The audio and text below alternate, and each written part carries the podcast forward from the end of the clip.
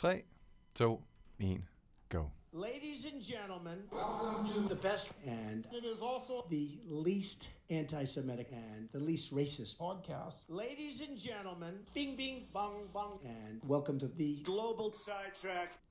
Velkommen tilbage, kære lyttere, til Det Globale Sidespor. Vi er nu tilbage efter en lille pause her over påskeferien, og øh, vi må sandelig sige, at vi har nogle virkelig tunge, seriøse historier her på programmet her i dag. Øh, en antik katedral i flammer, terrorangreb på Sri Lanka, og så omkring de opkommende valg til Europaparlamentsvalget. Og for det større segment i dag har vi så en øh, sådan fortsat diskussion omkring både ytringsfrihed i relation til Paludans seneste dramatiske ja, opførelse og demonstrationer. Hans øh, dejlige ytringer. Ja, men Martin, må jeg starte ud med at spørge, har du haft en god påske? Jo, tak du spørger. Det har været rimelig afslappende oven på øh, et par øh, rimelig travle uger i forhold til at følge med op på øh, studiet, og samtidig også med at øh, finde frem til nye indslag og historier til vores podcast osv. Men øh, det har været dejligt lige at få øh, lidt tid til at puste ud og komme tilbage her igen. Og øh, Fyr og flamme? ja, jeg føler det. Jeg føler det. Men hvad med dig selv? Øh, travlt. Travlt. Småbørn, og øh, jeg har været ude og lede efter... Ja, jeg var tæt på at finde mammut nede i et eller andet, øh, øh, hvad noget, kalk øh, hul i jorden, ude ved Faxe. Øh, jeg fandt så Okay, ikke, ikke okay. en skid, så det var så ærgerligt. Men det er ikke det, vi skal snakke om, for vi skal faktisk... Nej, nej, okay, det er ikke det, vi skal snakke om. Vi skal snakke om uh, lidt, lidt, lidt, nogle lidt mere spændende ting, end uh, hvad vi har lavet i påsken. Uh, vi skal starte ud med, skal vi ikke starte med Notre Dame? Ja, Uh, som du selv siger, så uh, herover påsken, for ikke så lang tid siden, der, uh, der brød den her meget, meget smukke kirke i Paris jo i brand. Uh, mm. og det har jo så skabt, man kan sige, om noget har det samlet en masse folk faktisk. Fordi det er sådan en kulturskat, der ligesom er gået lidt i, altså gået meget stykker, ikke? Øh, jeg kan huske, der er det der gode, eller ikke, lidt ikoniske klip nu, hvor spiret øh, på kirken blandt Ja, andet præcis. ryger af, øh, mens øh, flammerne står højt. Og Jamen. så har der jo været en masse diskussion øh, bagefter, hvad der skal gøres. Jo, helt klart. Du har helt ret med, at det her har været en rimelig unik begivenhed i forhold til den effekt, det har haft på folk. Både i Frankrig, men også internationalt som sådan. Fordi at vi har set i respons til, at mange har kommet ind og øhm, tilbudt store donationer. Vi snakker nogle af Frankrigs sådan, rigeste mænd osv., men også uden for Europa. Og omtrent så skulle øhm, budgettet for øhm, reparationerne være op på omkring en milliard dollars, som sådan jeg går ud fra lige nu, som, som jeg skal lige tjekke op på.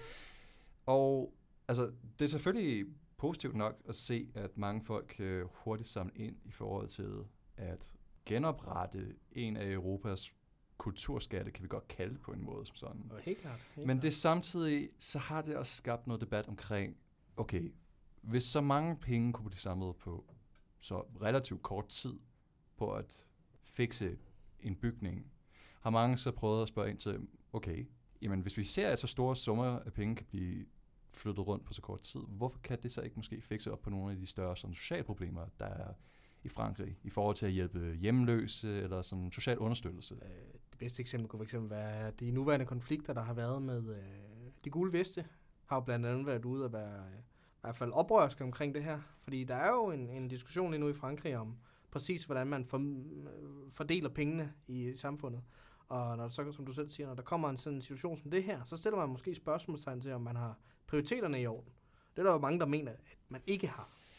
Øh, men det er også fordi, som, som, som I, jeg diskuterede med, øh, med min kæreste, at, at for en, for en rigmand for eksempel, der har de mange milliarder måske, der lige kunne lægge til at for eksempel genopbygge øh, en kirke som Notre Dame, det er lidt mere neutralt, forstå mig ret, ikke? Det er noget kulturmæssigt, der er ikke nogen politiske øh, der er ikke nogen politisk forbindelse i det. Det er ikke nødvendigvis en politisk ting at gå ind og være med til at, at genopbygge den her kulturelle øh, mesterværk, som det nu engang er. Øh, jeg tror, der er en større villighed, fordi det giver også noget, noget godt PR. Der er, der er noget værne om, der er noget, der samler folk. Klart. Øhm, og det er ikke nødvendigvis noget, der kommer med et indspark til allerede, øh, man kan sige, allerede eksisterende politiske øh, diskurser omkring samfundet. Nej, men jeg er også fuldkommen enig med dig, at øh, det her måske kaster lidt sådan sympatisk prestige over de personer, som har doneret penge ind til. Og klart, altså det her er jo, er jo en af de mest ikoniske øh, bygninger, både for Frankrig, men også for europæisk civilisation, vurderer nogen i hvert fald. Altså et monument, der har været stående i Paris siden omkring 1200-tallet som sådan, og vi snakker omkring noget former for bygningsværk og arkitektur, som ikke rigtig kan på samme måde bygges op igen. Så jo, klart, det er selvfølgelig en tragedie i sig selv, men jeg tror dog stadigvæk, at det er relevant at spørge sig selv om, eller måske tage op i hele samfundet med, burde de her penge ikke kunne bruges på en mere utilitaristisk måde, som gavner flere mennesker? Jo, klart, vi kan da selvfølgelig sige, at nationale og kulturelle symboler også er til gavn for det offentlige, bestemt.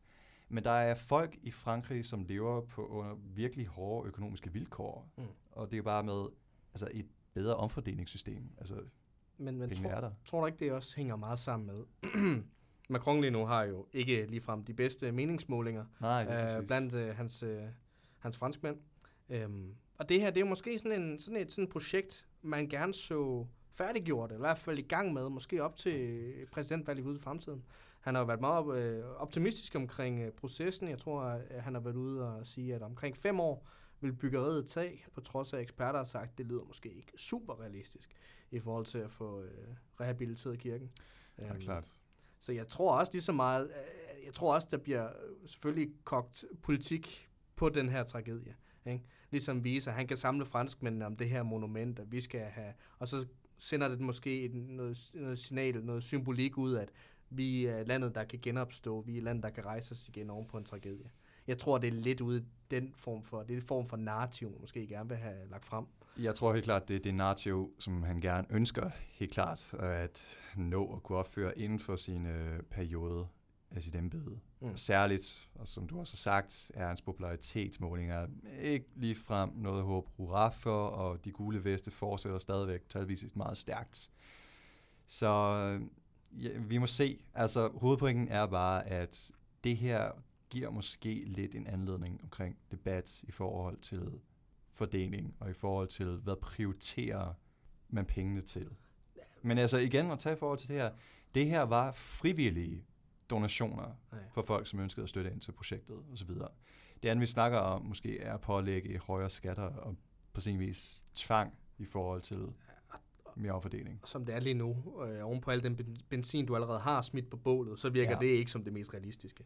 Øh, jeg kan også huske, Macron han var ude og sige, at, øh, at EU samlet burde gå sammen for at ligesom redde den her kulturskat. Og jeg så tænker, nej, det må, lidt, det må du ligesom klare selv. Eller så må du finde alternativ. Om det så er igennem frivilligt. Der har været masser af donationer til kirken i forvejen, øh, så må ikke de nok skal få den genopbygget. Men, men det, den leder jo ligesom op. Den, den, den brister simpelthen øh, hul på, man kan sige, lidt en, en, en vabel, der har siddet længe øh, i, den, i det franske samfund, tror ja. jeg, helt klart. Jeg har også opfattelsen af, at øh, det intense miljø kommer til at fortsætte. Og forhåbentlig så bliver Notre Dame bygget op til en nogenlunde lige så prægtig standard som før, man kan håbe i hvert fald. Men øh, det er stadigvæk dramatiske tider for Frankrig og for franskmænd i sig selv. Mm. Men øh, jeg tror, vi nu bevæger os videre til nok en af de andre større og derved også triste begivenheder, som er sket her i løbet af påsken. Jeg vil sige, den er lidt mere trist. Jo, helt klart. Altså, vi snakker omkring et massivt tab af menneskeliv, men øh, vil du introducere? Jamen, øh, som man nok ikke har kunne være i tvivl om, så her for et par dage siden, øh, helt præcis den 21. april, der øh, skete der nok en af de værste terrorangreb, vi har set i et længere stykke tid, i hvert fald øh, nede ved Sri Lanka. Øh, jeg tror, at dødstallet nu, oven på det samlede terrorangreb, der har været øh, otte forskellige bombninger, mm. øh, på blandt andet tre kirker øh, og fem hoteller. Ja. Øh, og jeg tror, dødstallet er kommet op på omkring de 350 øh, mennesker nu, der nu er gået tabt. Øh, og så selvfølgelig ja. også flere, der er kvæstet måske. Øh, det er simpelthen så forfærdeligt. Øh, det, det, er virkelig, det er virkelig en af de, de værste ting, øh, jeg længe kan huske, øh, der er sket. Øh, og det, det sætter måske en... Øh, det, det, jeg tror ligesom også, det blusser en, en debat op igen. Øh, blandt andet på grund af de ting, der er kommet her i eftermælet, øh, eller i kølvandet på, øh, på selve begivenheden, eller på terrorangrebet. En af dem var blandt andet, at øh, forsvarsministeren, eller viceforsvarsministeren, tror jeg det var, Ja, på Sri Lanka. ja, havde været ude at sige det her, og Rasmus Talholm siger på TV2, der siger han det her. Det nye det er, at den sri lankanske viceforsvarsminister, han nu siger, at efterforskningen viser, at angrebet her i Colombo, det var en hævnaktion for det angreb, der fandt sted i Christchurch i New Zealand, hvor en øh, australsk mand, han jo gik ind og øh, skød løs på muslimer, der var i gang med at bede ved fredagsbønnen. Det er altså den øh, srilankanske viceforsvarsminister, der siger, at efterforskningen viser det. Det er alt, hvad vi ved. Ja, og det, det er jo det er, en, det, er en, det er på en måde både skræmmende, øh, synes jeg, hvis, hvis det viser sig virkelig at være sådan. Øh, gruppen, der har begået det her angreb umiddelbart, øh, hvad vi ved af, det er gruppen, der hedder øh, National, øh, undskyld mig, skal lige finde det her, National Trohith Jamath, og det er højst synligt ikke udtalt korrekt, fordi Dit øh, Sri Lankansk er måske Ej, lidt det er, rustent. det er måske lidt rustent. Øh, men det var dem, man, øh, man forvekslede med, eller man havde øh, anklaget først for at stå bag det her, som er en islamisk gruppe, som hvis mål er at sprede øh, global jihad, som de kalder det. Øhm, og ligesom måske tænde nogle, øh, nogle flammer hos de kristne og muslimske miljøer. Ja, så se dem og i ikke? forbindelse med dem har Islamisk Stat allerede her for nyligt været ude og øh, Til ansvar, ja, Yep. præcis. Øhm, så jeg synes simpelthen, det er så utroligt, at man gang på gang på gang skal lade det gå ud over uskyldige mennesker. De der øh, religiøse fanatikere, som nogle gange gør det her. Jeg synes, jeg synes og, og det er jo ikke første gang, det er sket. Det er jo, det er jo problemet. Og jeg synes, det, det er sådan en tendens, vi ser, der sker mere og mere og mere. Og det her, det er jo egentlig værste, fordi du kan virkelig se, det er vel planlagt. Det er jo otte bombninger, der er sket relativt inden, altså inden for kort stykke tid. Ja. Øh, det er veludført, må man sige. Øh, jeg så også, at lederen af den, den der gruppe National Trohith øh, her for nylig havde begået selvmord. Øh, så han kan heller ikke stå til ansvar for noget som helst. Så man kan ikke rigtig få fat i de skyldige. Man har øh, anholdt en masse mennesker. Jeg tror, vi er oppe på 40-50 mennesker, der er blevet anholdt i forbindelse med terrorangrebet. ja. Øhm, Det skal også siges i forbindelse med offrene af terrorangrebet på Sri Lanka, at øh, der også har været øh, danske offer blandt de 350, hvilket endnu mere trist på sin egen måde er, at øh, alle tre var børn, alle tre var søsne, og alle tre var børn til koncernejeren af bestseller, Anders Holk Poulsen. Ja, øhm, tre af hans fire børn er de eneste danskere ofre for den her begivenhed. Og jeg kan ikke på nogen måde forestille mig, hvor trist og mange lidelser det må være i forhold til at have sådan et tab. Han har jo selvfølgelig vores øh, kondolens. Det værste er, det er lidt, at medierne nærmest har... Øh, jeg ved, Søren Pind blandt andet på Twitter har været meget forsvar for, for Anders Holk, fordi han mener, at medierne har ligesom nærmest hjemsøgt familien, eller for ligesom at måske eventuelt få øh, et eller andet form for ved ikke, en reaktion fra dem, måske noget svar, måske noget viden, øh, lidt indsigt i, hvordan de har det. Sådan. Ja, klart. det der skal medierne holde sig væk. Jo, klart. Der var jeg på Søren Pinds hold. Det skal jeg være ærlig at sige. hvilket også er unikt i sig selv. Men jo, jeg er fuldkommen enig med, at man her bør, repræsentere, man bør respektere øhm, en person, som har haft et stort og sørgeligt tab. Så Ja. det er i hvert fald helt klart en opsang til bedre etisk journalistik på den side af sagen. Men altså, jeg skal være ærlig som sådan, jeg har kun bange anelser for, at vi ikke har set det sidste af større og religiøse fundamentalistiske terrorangreb her på Eller bare fundamentalistiske terrorangreb. Men det er jo problemet med, er, hvad er en altså, hvad er en løsning på den her slags ting? Altså lige, lige nu, det, det som man ligesom opildner til, det er jo sådan et øh, os mod dem narrativ igen. Sådan en zero-sum game, hvor der er en eller anden, der vinder, og en, der taber. Men resultatet ud fra sådan en tankegang eller retorik, det er jo til sidst, at der kommer flere og flere tab, i stigende grad måske, som måske bliver værre og værre, og så sker det måske også i, i større øh, hyppighed måske. Jo, helt klart. Altså, jeg er den opfattelse med, at vi har for alvor tabt, hvis vi virkelig lader os selv falde ned i et os mod dem spor. At vi så skal begynde at opfatte, at der er en, en konflikt mellem både kristne og muslimer i forhold til, altså ligesom det blev sagt her i indslaget med Christchurch, og så her det senere angreb på Sri Lanka, som man mener er i gengæld i forhold til øh, angrebet på muslimer. Men det er bare spørgsmålet med, altså er en løsning på det her, hvad? At prøve at forøge den internationale sikkerhed, hvilket jeg tror bliver nok det, det mest sandsynlige som sådan. Men er der nogen måde på, hvordan man kan bygge bro imellem andre trosamfund? Og igen, altså jeg skal også lige passe på med at sige her, der er selvfølgelig mange muslimer, som tager absolut afstand for det her.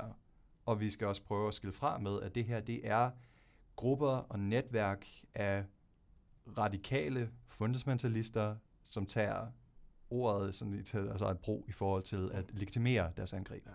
Jeg tror, en af problemerne med det her, det er, Martin. Øh, rent historisk, når du har haft konflikter før i tiden, for eksempel hvis vi nu går tilbage til den kolde krig, der var konflikten lidt mere simpel, fordi du havde to, lad os kalde det er, rationelle aktører på hver side af konflikten. Man indså, hvad der var ligesom var på spil.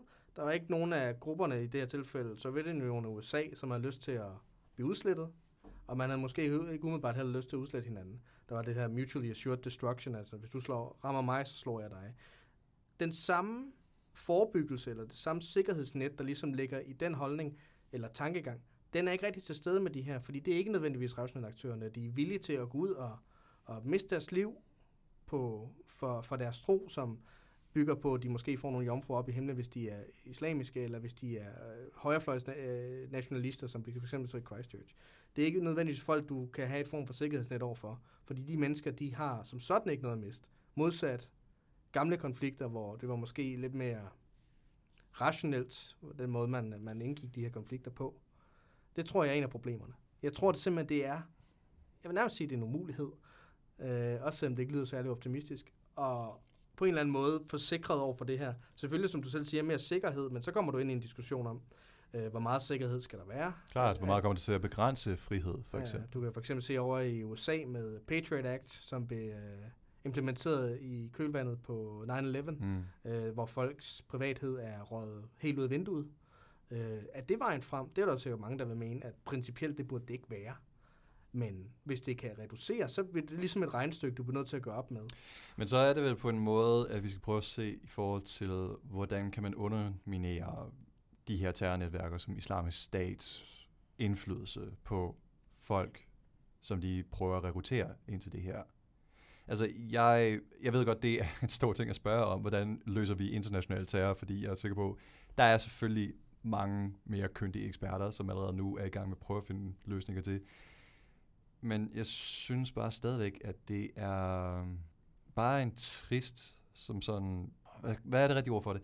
Det er en trist omstændighed for den tid, vi lever i, at vi stadigvæk har den her slags terrorangreb og så videre. Og jeg prøver måske på en lidt naiv og optimistisk person at finde en eller anden form for, okay, hvordan kan vi løse det her på en måde, så der ikke behøver at være uskyldige mennesker, der skal dø for folks ekstreme idéer. Mm.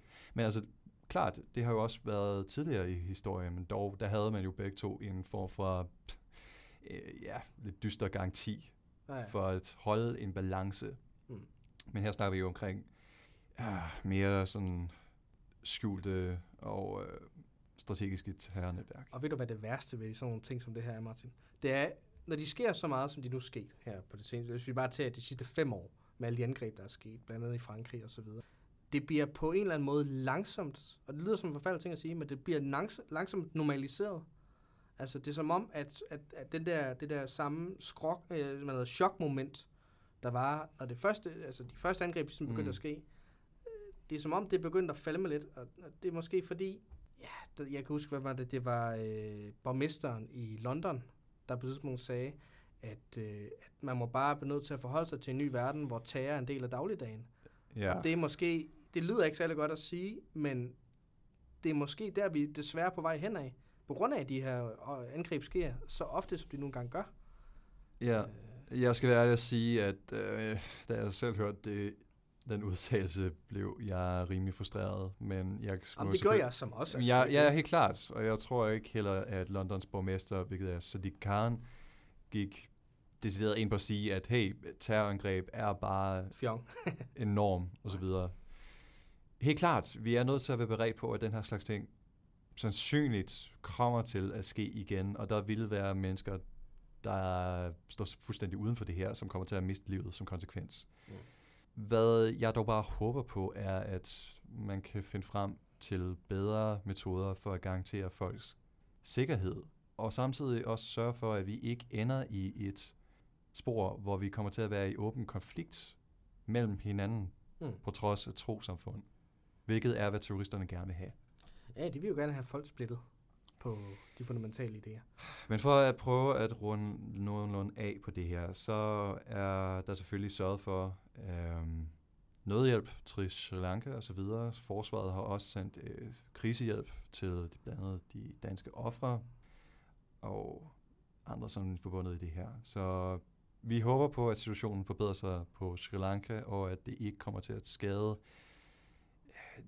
ja, landet sådan fremtidig udvikling som sådan. Men altså, lad os bare prøve at huske her, at vi er nødt til at sidde ved samme bord for at finde frem til løsninger, og ikke gå i kød på hinanden. Okay. Og det var, det var lidt tungt. Brr, skal vi lige, nu skal vi lige af med det, Martin. Fordi, fordi at snakke om terrorangreb er ikke ligefrem det mest sexede emne, det er nej, ikke det mest lette. Nej, og, jeg vil også gerne være for uden som sådan. Og der kommer sådan en dyb stemning nedover. Jeg synes, nu skal vi lige videre, for nu skal vi snakke øh, Europa, som du selv nævnte tidligere. Øhm, fordi Europaparlamentsvalg her er om godt og vel en lille måneds tid. Og vi skal jo til at gøre klar til at stemme for de kandidater, vi gerne vil have ind, osv. osv., osv. Øh, jeg har hørt for eksempel her i morges på en podcast, som jeg lytter til, Huxer det gode gamle Folketing, at øh, Margrethe Vestager, som lige nu er vores konkurrencekommissær nede i Europaparlamentsvalget, eller Europakommissionen, ja. øh, hun mul- muligvis ikke får samme chance for at have den samme post næste, simpelthen fordi mm. man nok er lidt træt af hende fra Socialdemokratiets side og fra Venstre, øh, som heller ikke bryder sig super meget om hende. Så det kan måske være, at vi får en ny kommissær dernede.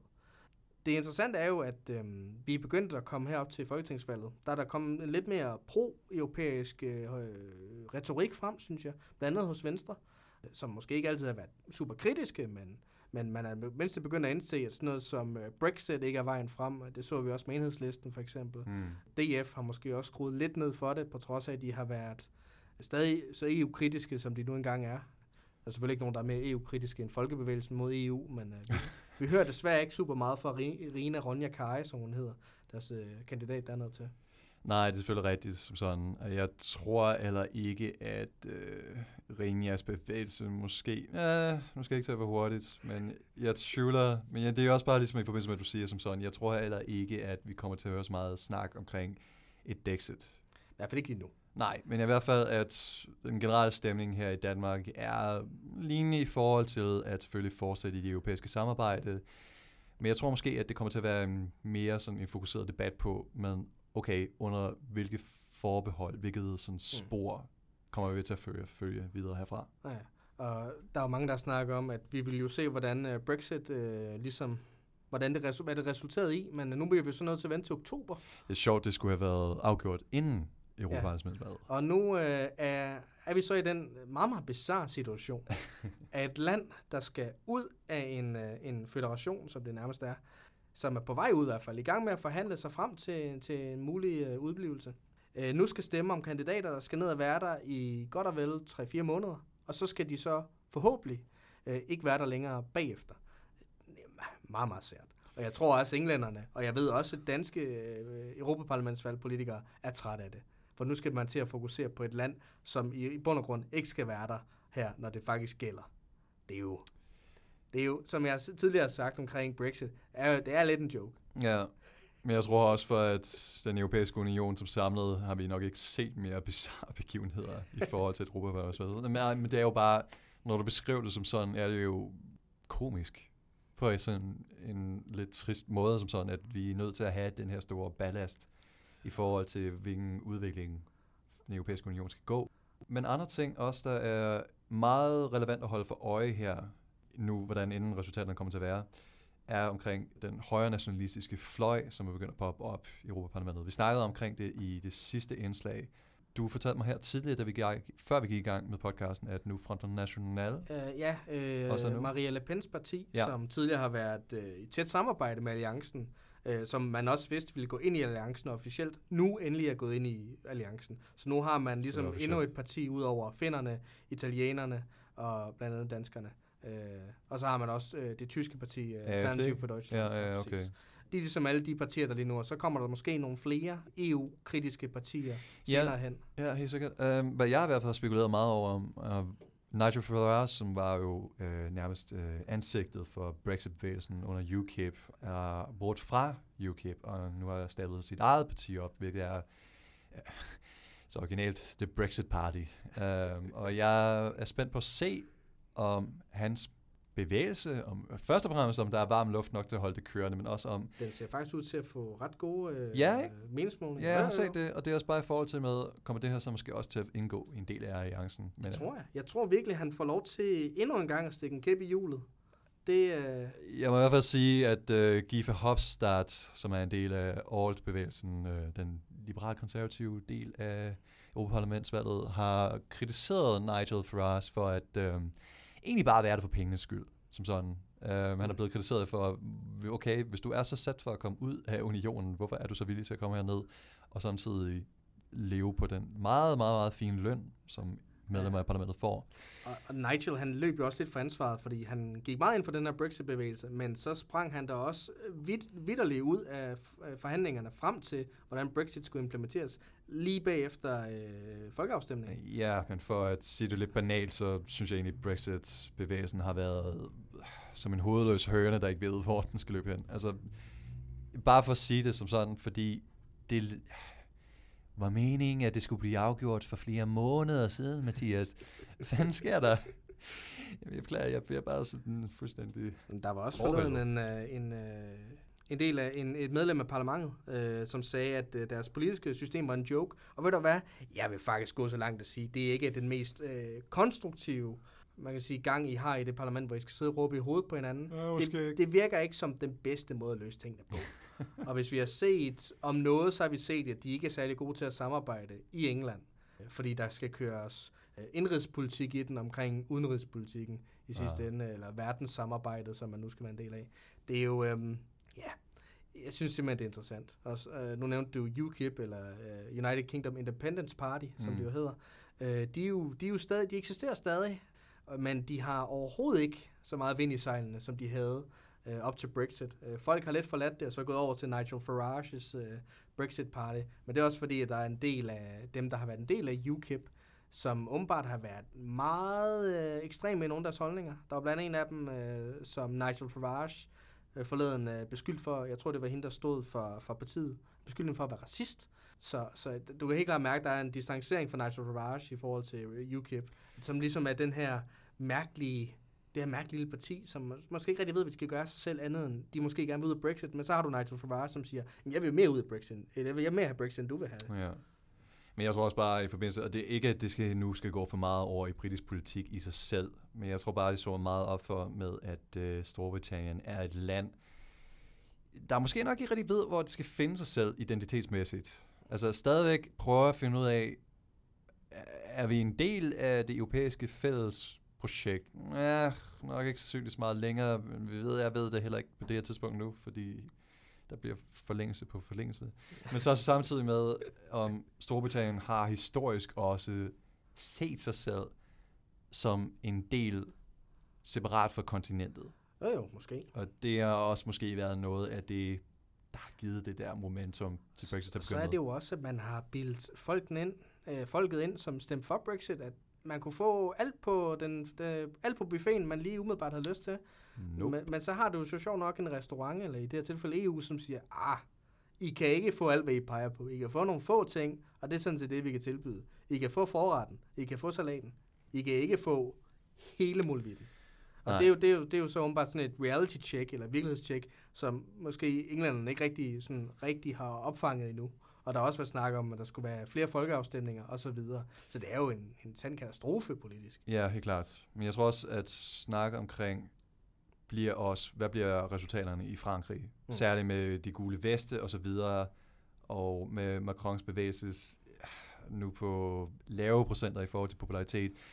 Jeg tror også, vi kommer til at se måske nogle lidt, jeg ved ikke, om jeg skal sige, de direkte er overraskende, men jeg tror helt klart, der vil være stemmer i forhold til en mere øh, højreorienteret, nationalistisk, kritisk retning som sådan. Altså, jeg vil ikke være overrasket over måske, at Front National måske får lidt under sig igen.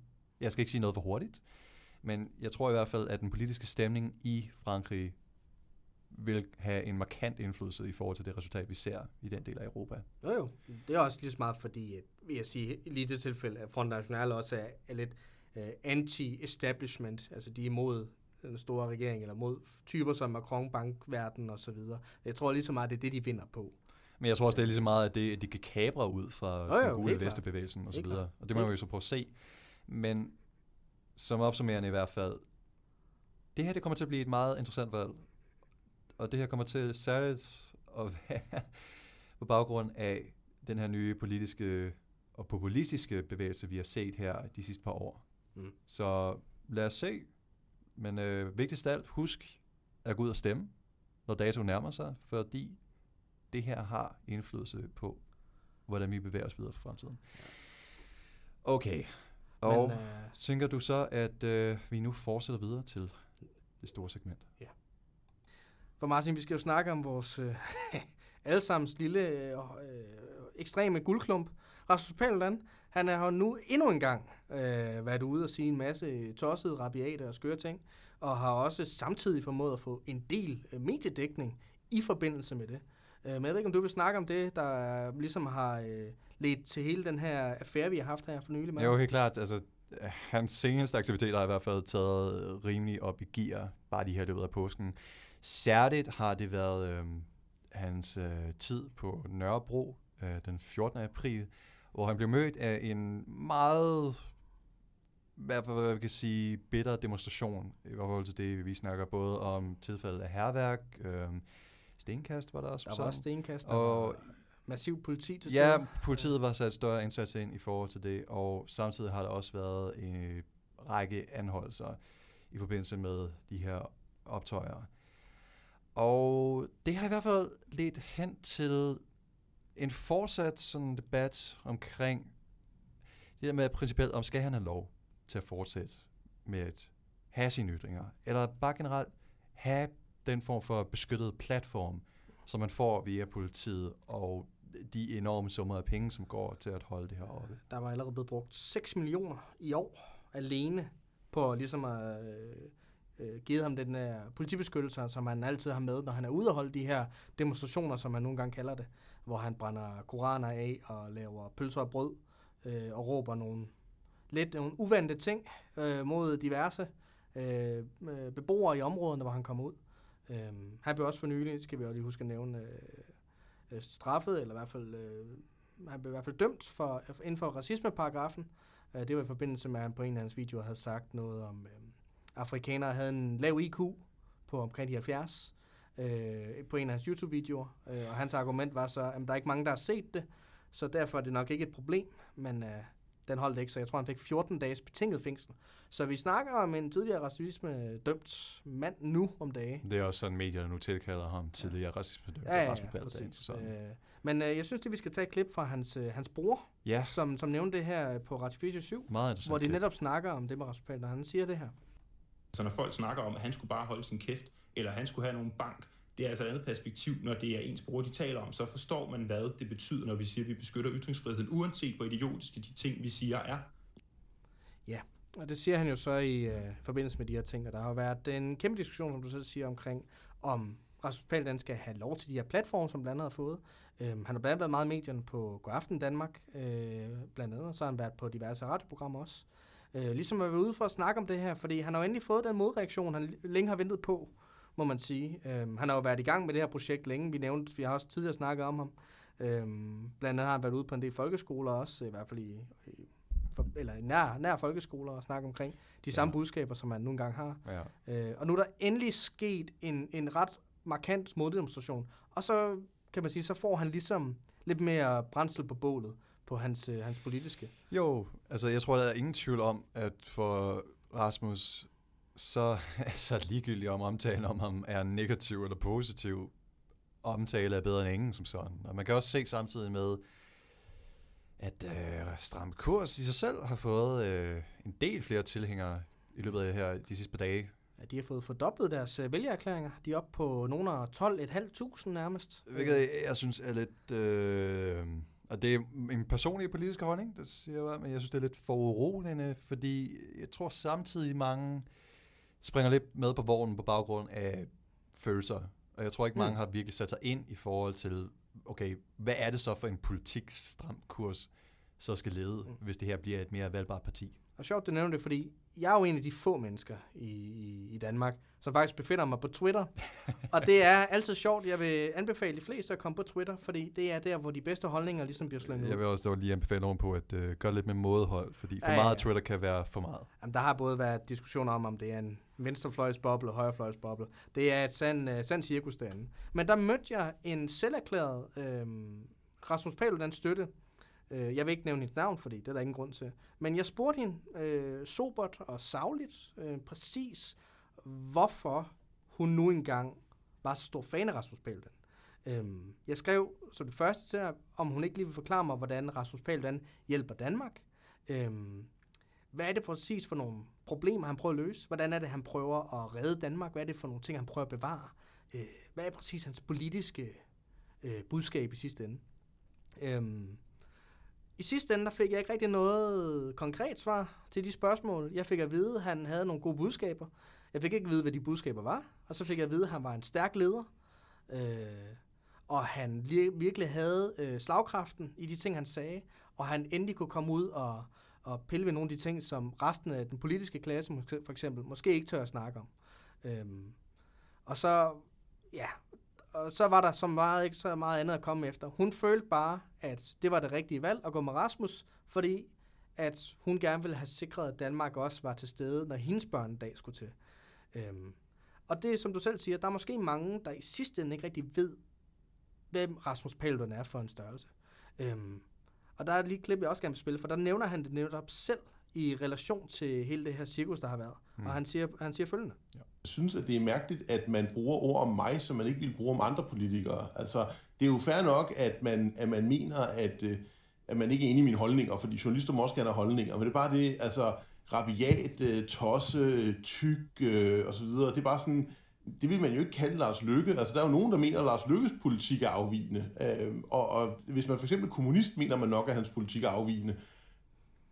Ja, det skal så lige sige til det her klip, ikke? der laver han lidt en falsk ekvivalens. Han siger, at Rasmus, øh, Lars Løkke Rasmussen og Rasmus Paludan, de er lidt af eller den samme type, men der tror jeg, hvis man bare ved lidt om, hvad Rasmus Paludan har været ude at sige, og hvad Lars Løkke Rasmussens politik umiddelbart er, eller hans retorik er, så er de jo ikke den samme person. Ja, men du, han snakker i forhold til den opfattelse, som Mm. sådan. Han mener, at Lars Lykke er jo også afvigende på nogle områder Ja, ja. i forhold til den politik, de Men han går ikke ud og laver det samme narrativ som dem og os. Og, Overhovedet ikke, og jeg forstår heller ikke lige helt præcis, hvordan sammenligningen lige står Og så til. siger han, nej, man vil ikke kalde øh, Lars Lykke tyk. Så ved jeg ikke, hvilket cirkel du har befundet dig i. Jeg har ofte lavet den joke. Men derudover, at kalde nogen for rabiat, det må også betyde, at deres holdninger er ekstreme, og Lars Lykke har ikke umiddelbart nogle ekstreme holdninger. Han nævner her, at hvis man er kommunist, så måske, ja, men selv ikke der, der vil jeg tro, at Lars Lykke er ekstrem. Han er jo ikke neoliberal, hvis man virkelig skulle tage den på, på, på den front. Så det er sådan en mærkelig ting at sige, at han kan sidestilles med en politiker som Lars Løkke Rasmussen. På trods af, at jeg er ikke enig med manden, så vil jeg ikke kalde ham for en ekstremist, eller en eller anden form for højrefløj- højrefløjsfanatiker. På noget tidspunkt. Nej, jeg synes heller ikke ligefrem, Øhm. at øh, den etablerede dialog er gået så langt. Og så, og som man selv siger her, der er mange, der ikke rigtig spørger, det siger han senere i klip, der er mange, der ikke spørger præcis, hvad det er, Rasmus Paludan i sidste ende mener, når han kommer ud. Mm. Men som du og jeg snakker om, inden vi lavede det her, øh, den optagelse, han gør det ikke nemt ligesom at rigtig klarificere, hvad det er, han mener, når han går ud og brænder koraner af, laver øh, pølser og brød og råber, at øh, muslimer er diverse værste ting. Så får du ikke rigtig skabt måske den savlige debat, du umiddelbart mener, du har at byde med, byde ind med i den offentlige debat. Hvilket jeg også synes er bare øh, både nærmest forundrende og en skam, fordi jeg kan ikke forstå med al den opmærksomhed, han netop får. Altså vi snakker jo her om, at han bliver jo inviteret med til de mest etablerede sådan, medier. Hvorfor bliver han ikke konkret set udspurgt i forhold til, hvad er det, han vil? Altså, jeg føler bare, at vi giver en mand, der er, min egen personlige holdning, jeg ser som ikke andet end en klovn, og ikke andet end bare varm luft uden form. Jeg forstår bare ikke rigtig, hvorfor kan vi ikke bare argumentere imod? For jeg kan ikke se, at hans holdninger er baseret på ja, en mærkelig form for etnonationalistisk sådan opfattelse. Han er jo selv, de har jo selv været ude og sige at stramme kurs, som er hans parti. Ja. Øh, bestemmer deres politik ud fra det, de kalder etnocentrisk, eller etnonationalistisk øh, utilitarisme, øh, hvilket betyder, Noget i mundfuld. øh, nu skal vi lige, nu skal vi have lagt det ned i tre forskellige ting. Ja, der skal vi først. Først er der jo nationalisme. Det er jo, en, det er jo fædrelandskærlighed. Det er de værdier, der umiddelbart ligger i samfundet, og det skal være for en bestemt type borgere. Tror jeg godt, vi kan gå langt hen ad vejen. Alle dem, der identificerer sig selv som øh, en del af den nationale gruppe. Ja, præcis. Og så er det, det er den ene ting, det er nationalismen. Så har vi det, han kalder etnonationalisme, hvilket betyder, du øh, bringer noget ind, der hedder etnocentrisk, hvor du kigger på andre kulturer, andre øh, trosretninger, for eksempel andre befolkningsgrupper, ud fra at dit eget, din egen øh, gruppe, eller der, hvor du står i dit samfund, det er ligesom normen. Og så sammenligner du med resten af verden. Og så går du umiddelbart ud fra, at, at den kultur og de værdier, du har, er de bedste umiddelbart. Men er det konkret ikke også oven i det, at man tillægger en etnicitet Jo, jo, i forbindelse med den nationale præcis. gruppe? Det ligger i ordet etno, ikke? Øh, etniciteten betyder meget i de her tilfælde. Og så, som man så siger, utilitarisme, hvilket betyder, at vi kigger på de bedste, eller måske de bedste udkom i forhold til de retninger, vi skal tage ned, øh, vi skal gå ud af. Øh, vi skal kigge på, hvad der gavner flest, eller gavner bedst, for eksempel. Øh, det er sådan en mærkelig øh, sammenblanding af ord, som han umiddelbart bruger i hans, øh, hans partibeskrivelse, synes jeg. Øh, Jeg ved ikke rigtig, om man kan putte utilitar- utilitarisme ind i det som, som en del af en retning, politisk retning. Øh, ikke umiddelbart. Nej, og Øhm. det er netop nok måske en af de ting, der egentlig burde prøve at blive stillet op som et reelt spørgsmål. Men som du så siger, han bliver jo sjældent, det er jo sjældent, han stiller sig op for et kritisk spørgsmål, eller kritisk, Interview. ja præcis, og hvor man udfordrer ham, man, man stiller sig, man siger, men hvorfor er det, du har de holdninger, du har? Er det noget, du føler? Er det noget faktuelt? Kan du komme med noget empiri for de overbevisninger, du engang har? Det har vi ikke rigtig set endnu. Men han sidder jo selv og efterspørger, så måske en dag han skulle stille op til en debat med en, en god, øh, velargumenteret modpart, og så kunne de måske balde den ud. Men jeg ved ikke, om han, øh, han nødvendigvis har lyst til at have sådan en savlig debat. Jeg tror ikke, det er noget, der umiddelbart gavner ham øh, i sidste ende, hvis man bliver udstillet på den måde. Nej, Måske. jeg tror også, at den, hans fremtidige strategi øh, fortsætter med at være de samme demonstrationer, som sådan, hvor han nu kan nå omkring, hvor han nu kan genskabe mere omtale om ham, og om enten så fortsat er overordnet kritisk eller ej. Altså, manden prøver at vække mere opmærksomhed, og det har haft en positiv for, effekt for hans bevægelse. Mm. Hvad der så egentlig så er det er måske vigtigt principielt at diskutere videre her omkring, er i forhold til, altså vi er begge to enige om, at ytringsfriheden skal bevares som Mhm. sådan, men hvor er det, du måske tænker på, at der er måske noget at sige imod? Er ikke decideret, at ytringsfriheden skal kottes, censureres, men hvad er det, vi måske savner her, udover at han bliver udfordret mere savligt? Det er jo så, som, som, som vi snakker om, det er, det er ikke så meget det, at man ikke skal have ret til at sige de ting, man, man nogle gange gør. Ja, Øh, langt den ad vejen, så har vi jo også naturlige begrænsninger, for eksempel racismeparagrafen. Før i tiden havde vi blasfemiparagrafen, som nu er blevet fjernet, men den var også ellers sådan en, sådan en form for loft på, hvad man kunne have lov til at ytre sig om. Øhm, jeg synes ikke nødvendigvis, man har ret til en platform, som det er det, Rasmus Paludan umiddelbart efterspørger. Nu har han så fået den gennem mange af medierne. Øhm, den platform måske har søgt i lang tid, men han skal have, selvfølgelig have helt klart lov til at ytre sig. Øhm, jeg synes selvfølgelig, det, det er nogle problematiske ytringer, umiddelbart han har. Øh, ikke ligefrem øh, noget, som jeg synes, øh, man skal have mere fokus på. Jeg synes i sidste ende bare, man burde ignorere ham. Det er ligesom en bølle nede i børnehaven. Ikke give dem det opmærksomhed, de gerne vil have, fordi, fordi som vi før i tiden har set med Rasmus Paludan, han var også på et tidspunkt øh, en del af et projekt i København, hvor han skulle have fat i de dårlige cyklister. Øh, det kom der ikke noget ud af. Jamen, det er rigtigt. Det er en rigtig ting. Øh, Ja, okay. Dengang han var, jeg tror han var radikal ungdom på det tidspunkt. åh oh, gud. Ja, ja, ja. Øh, og nu har han så gået over til den her meget, meget ekstreme højrefløjs retorik. Øh, jeg tror bare, han skal ignoreres. Men det kan godt være, at han tænker, at han har fat i den lange ende her. Det ved jeg ikke. Altså, der er jo tydeligvis et, et, måske en behov. Det kan du også se igennem sådan nogle partier som de borgerlige, som er proppet lidt op, som også har fået en masse mediedækning. Øh, fordi de selvfølgelig har de holdninger og de ytringer, de nogle gange har. Ja, jo, helt klart. Altså, det er jo stadigvæk øh, et udtryk i forhold til den her mere populistiske tid, vi lever i, og i forhold til polarisering, som er så internationalt, som det bliver. Men jeg tror også, det er sådan noget, at man skal snakke om, at, at okay, vi er enige om, at Rasmus Paludan fortsætter med at have sin ret til, at sige, det gylde, han nu har. Det er min egen holdning. Men så samtidig er vi jo også nødt til at sikre sig for, at der ikke bliver nogen situationer, hvor der opstår vold, mm. hvor der opstår herværk, og vi kan udmærket godt være forstående for, at for andre grupper i samfundet, så er den behandling, han gør af hellige skrifter, meget stødende og meget fornærmende, helt klart, og intentionen er netop at fornærme. Men på baggrund af de regler og værdier, som vi har bygget op omkring den her lovgivning, så giver det ikke en undskyldning til vold. Nej, nej, overhovedet ikke. Nej, nej. Øh, også det, at folk føler sig krænket. I sidste ende er det ikke nødvendigvis et argument, at du er krænket. Du er ligesom brug for at komme med mere end det. Fordi hvis du bare føler dig krænket, so what? Altså, man har, man, man, man har lov til at krænke, men man har også lov til ikke at lade sig krænke. Det, er, det er mere en personsag end noget andet, synes jeg. Jo, helt klart. Øhm, du har ret til at svare igen, som du sådan. Har ret du har også ret til at ignorere. Du har ret til, at, som, nu har for eksempel været øh, øh, den indsamling, der for eksempel kom i Rasmus Paludans navn, øh, ja, som er kommet op på 1,5 millioner nu, som går til, øh, til nødhjælp, mener jeg blandt andet det gik til.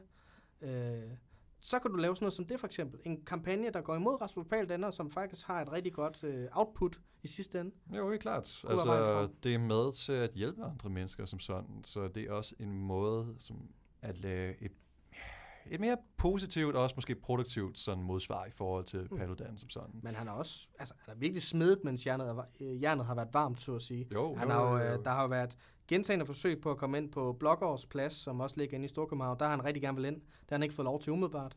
Øh, politiet har været ude og give ham adskillige øh, nærmest karantæner og forbud. Øh, blandt andet har Københavns øh, Vestegns politi givet ham forbud adskillige steder øh, på hele den strækning. Øh, og Blågårds plads her, som, som, øh, som ligger i København, der fik han også 24 timers forbud. Jeg ved ikke, om det stadig gælder, men det kan godt være, at de måske udvider det. Det får vi jo se. Øh, men han har virkelig været, øh, der var, han har virkelig været i gang men det er også fordi, han ligesom har fået den modreaktion, han længe har ventet på. Ja, ende, ja igen, også meget intens moddemonstration.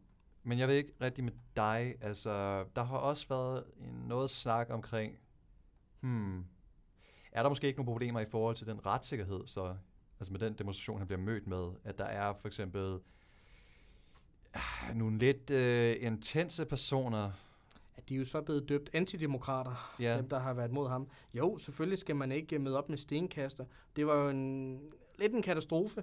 Også for, man kan sige, modparten til Rasmus Paludan, fordi man giver ham i sidste ende ret, når han går ud og siger, at de er nogle voldelige typer, det er nogle ubehagelige typer, de skulle ikke være i Danmark.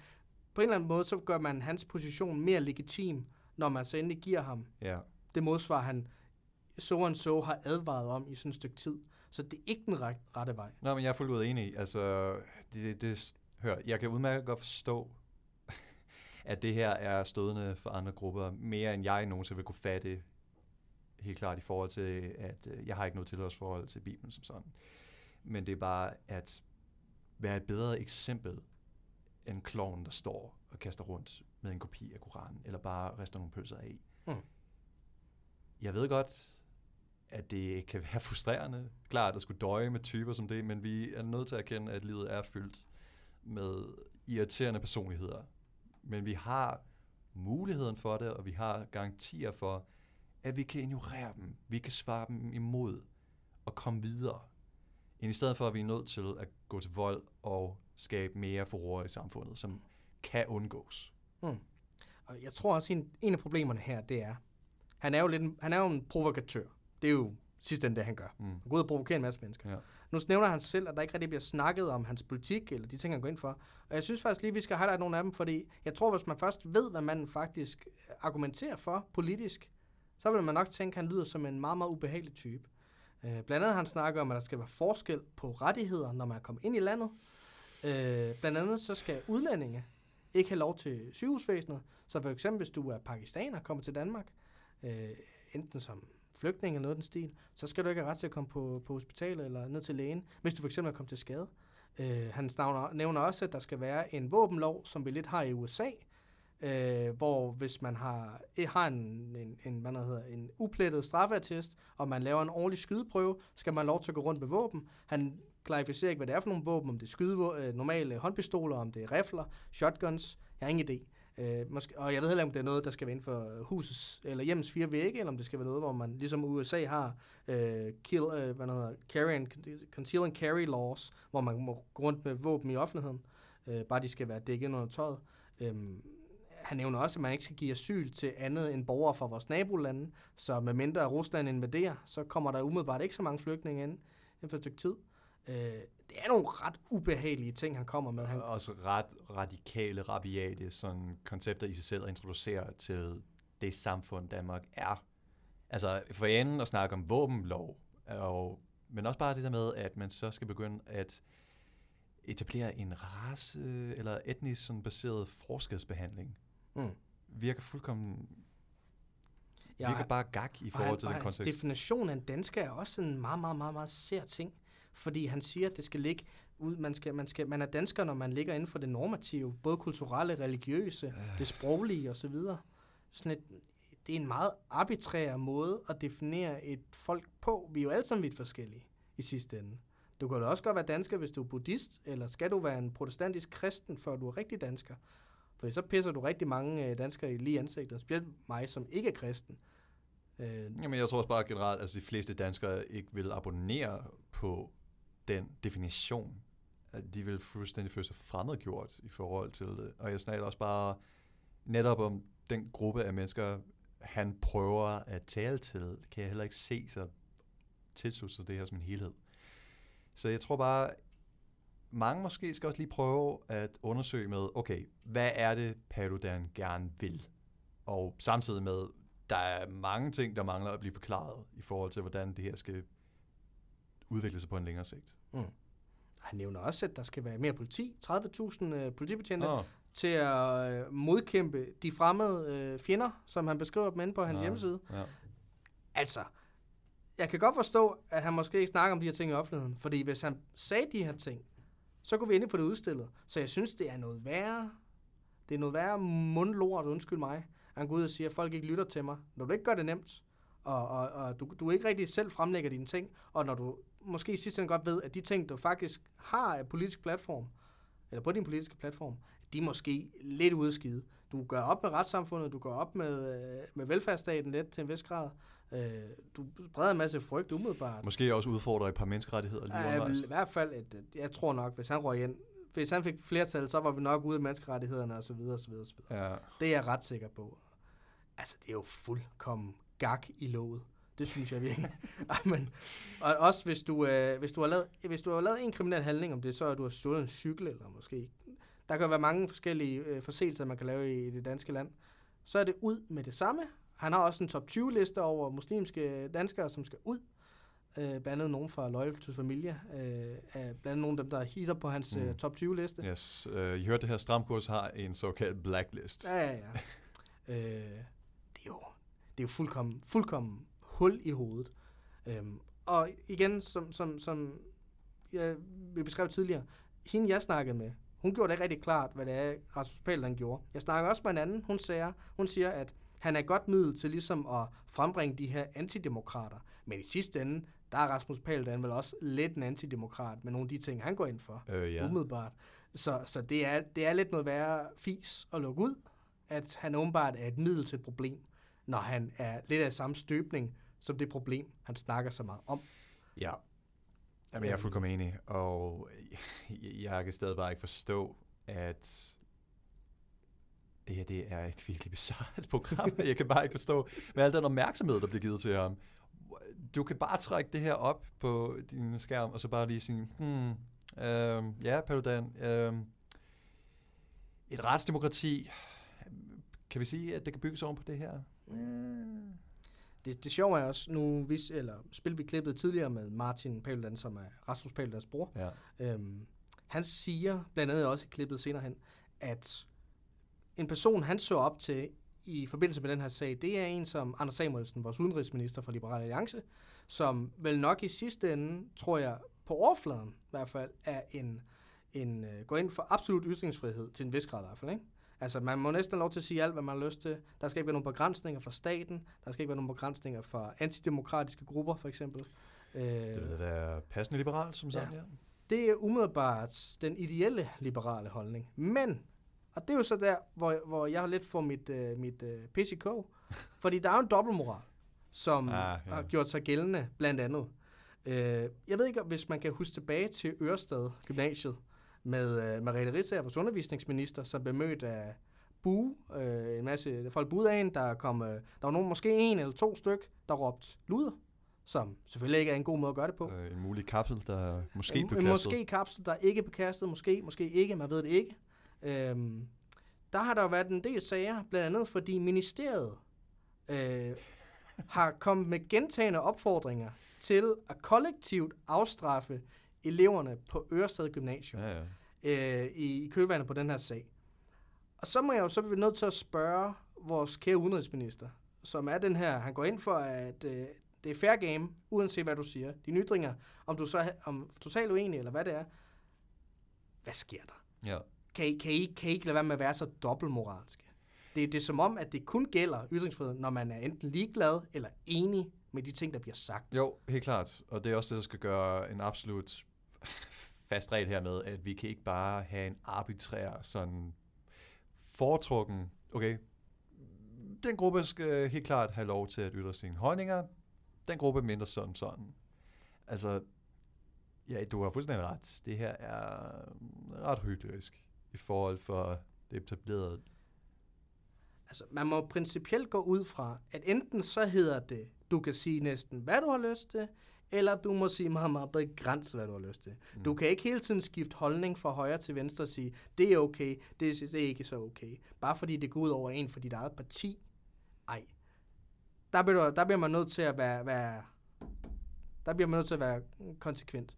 Og gå ud fra samme øh, ideologiske øh, ståsted, ytringer, uanset hvad de er, så skal der være plads til dem. Der skal ikke være nogen afstraffelse. En, en som Rasmus Paludan skal have lov til at pisse en masse mennesker af. Eleverne har ret til at bue og råbe ukvemsord til en minister, Ja. hvis de har lyst til det. Han løber også selv rundt og kalder dem... Rasmus Paludan har også en ret hård retorik over for mange af de muslimske borgere i de områder, han løber rundt i. Så hvis vi bare snakker graden af, det, af retorikken, så er det det samme. Ja. Og så er der snak om, at det var fordi, at eleverne ikke var konstruktive. Men det er Rasmus Paludan vel, vel heller ikke, når han går ud og siger de ting, han nu engang gør. Der virker han ikke som den mest konstruktive saglige person. Nej, altså pointen bare som sådan er, at love og rettigheder skal være gyldige for alle. Som Ja. sådan. Ikke nogen favoritisme. Så det, det kunne være rart, hvis man kunne tage sig lidt sammen på områder som det her. For Mm. det er nogle, nogle ret vigtige områder, som, du selv, som vi selv snakker om. Ytringsfrihed er en af de ting, der ligesom skal bibeholdes i sidste ende. For hvis vi så begynder at fjerne måske del af den, så kan vi ryge ud på en eller anden form for sidespor, som måske ikke er nødvendigvis særlig godt for demokratiet. Øh, eller særlig godt for, for vores generelle frihed. Nej, klart. Og som vi altid også nogle gange snakker omkring på det her show, er også bare give noget mere plads til omtanke, give noget mere plads til dialog på tværs af bordkanterne i forhold til, hvor man er enige og uenige med hinanden som sådan. I stedet for, at vi begynder at blive ved med det her politiske splid og polarisering, hvilket er, jeg kan udmærket godt forstå, hvor fristende det kan være, men det kommer til at have nogle destruktive effekter. Øh, Og, og nu skal vi også lige, vi har jo lidt et kærlighedsforhold til Marie Krab fra DF. Ja, Hun har også Ja, været ude i, i det her, og, og, og der har det, DF har jo været meget, at godt være, at man ikke er enig med Rasmus Paludan, men han skal have lov til at sige de ting, han, han nogle gange har sagt. må jeg lige sige, det, øh, det er også lidt sjovt med, øh, hmm, hvem var det lige, der også snakkede omkring kollektiv afstraffelse, både for de studerende, men også for lærerne, som bagefter Ja, ja, støttede deres elever. Uh, nu har det også været, at der ikke skal være, de havde jo foreslået, at der ikke skulle være demonstrationer på de danske gymnasier. Der synes jeg måske, vi rører ud i, jeg er jo, jeg er jo over på, på venstrefløjen, jeg kan godt lide en, en stærk regering, men så stærk til regeringen dog heller ikke være. Den skal bestemme, hvornår og hvornår man demonstrerer i offentlig forum. I hvert fald i den Øh. grad. Det siger jeg, den liberale borgerlige, sådan, det er godt. Ja, det er godt, ja. Ja. Jeg er glad for, at vi kan blive enige der, på trods af vores ideologiske forskelle. Helt sikkert. Øh, ej, jeg synes simpelthen, det er en joke. Jeg synes simpelthen, det er så åndssvagt. Mm. Det er sådan en selektiv, øh, øh, man kan sige, selektiv raseri, der kommer en gang imellem i forhold til de her sager her. Ja. Fordi ja, Rasmus Paludan, han skal, som, som jeg selv siger, han skal tise ihjel. Det er ligesom at fjerne ilten til et bål. Så ender det til sidst med, at- med at kvæle sig selv. Det tror jeg også, i sidste ende Rasmus Paludan, han vil gøre, fordi han har ikke så super meget at byde på, andet end nogle ret, øh, ret ekstreme lovforslag. Men hvis man bare ignorerer ham, så kan det måske være, at han går væk. Hvis man giver ham alt det opmærksomhed, man gerne vil have, øh, kommer med reaktionerne, kommer med mediedækningen i den grad, som man nu har gjort, så kommer han stadig til at være en del af den, den offentlige diskurs. Ja, helt klart. Og jeg tror også, at mange kunne gøre sig meget klogt og godt i at prøve at følge dit eksempel med at udspørge folk, Mm. som mener, at Rasmus Paludan har svaret til alt som sådan. Altså bare konfrontere Paludan i sig selv med konstruktiv dialog og kritik i forhold til, hvad er det, han prøver at opnå. Mm. For jeg tror ærligt talt ikke, at det kræver meget mere end i forhold til at underminere hans pointer. Men, altså, hallo, al frihed til at øh, have de holdninger, om du er enig med Paludan eller ej, det skal jeg ikke sige noget. Jeg siger bare, prøv at give noget tid til lige at tænke over, hvad er det her, han prøver at lede frem med. Lad være med at gøre det til en følelsesdiskussion, som det ofte bliver i sager som det her. Jamen, jeg føler også bare, at det her det er en fuldstændig overoppustet diskussion Ja, ja. i forhold til vores samfund. Altså, øhm, diskussionen kunne, kunne være bedre, blandt andet hvis man gør den mere faglig.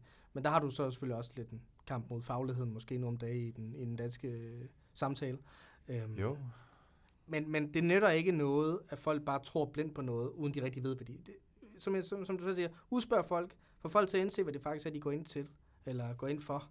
Øh, jeg tror ikke, jeg ved ikke, om hende her person, jeg diskuterede med på Twitter, om hun bogstaveligt talt ved, hvad det er. Måske har hun læst det. Hun sagde selv, at jeg skulle finde det. Så siger jeg, ja, men jeg vil gerne høre dit rationale. Hvorfor tror du det? Og så kommer hun ikke på noget konkret. Så jeg er måske lidt i tvivl om, personen faktisk har læst, hvad der står inde på hjemmesiden. Ja, jeg vil nok også være enig der. Men også ligesom på den måde, du gør det på. Altså gå savligt til værks som sådan, og prøv først og fremmest, så man ikke kan fordøje andre folks holdninger som sådan. Prøv at sætte dig ind i, hvordan de tænker, og så prøv at så se frem til, at I ikke bare kan komme frem til en rationel konklusion på en dialog. Hvis ikke, hey, i det mindste prøvede du, og det i sig selv kan måske lede til bedre forandring. Det er måske bare det, man skal gøre mere fremover. Ja. ja. Men øh, jeg ved ikke, om vi skal sige, at det var det for den her gang.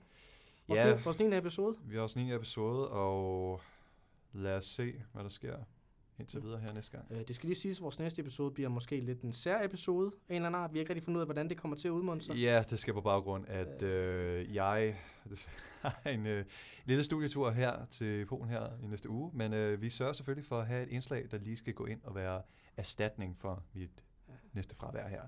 Men øh, ingen frygt, der kommer et nyt indslag her i næste uge med dubleret sidespor, så jeg har kun at sige tak, fordi I lyttede, og vi tager os ved næste gang. Ja, næste gang.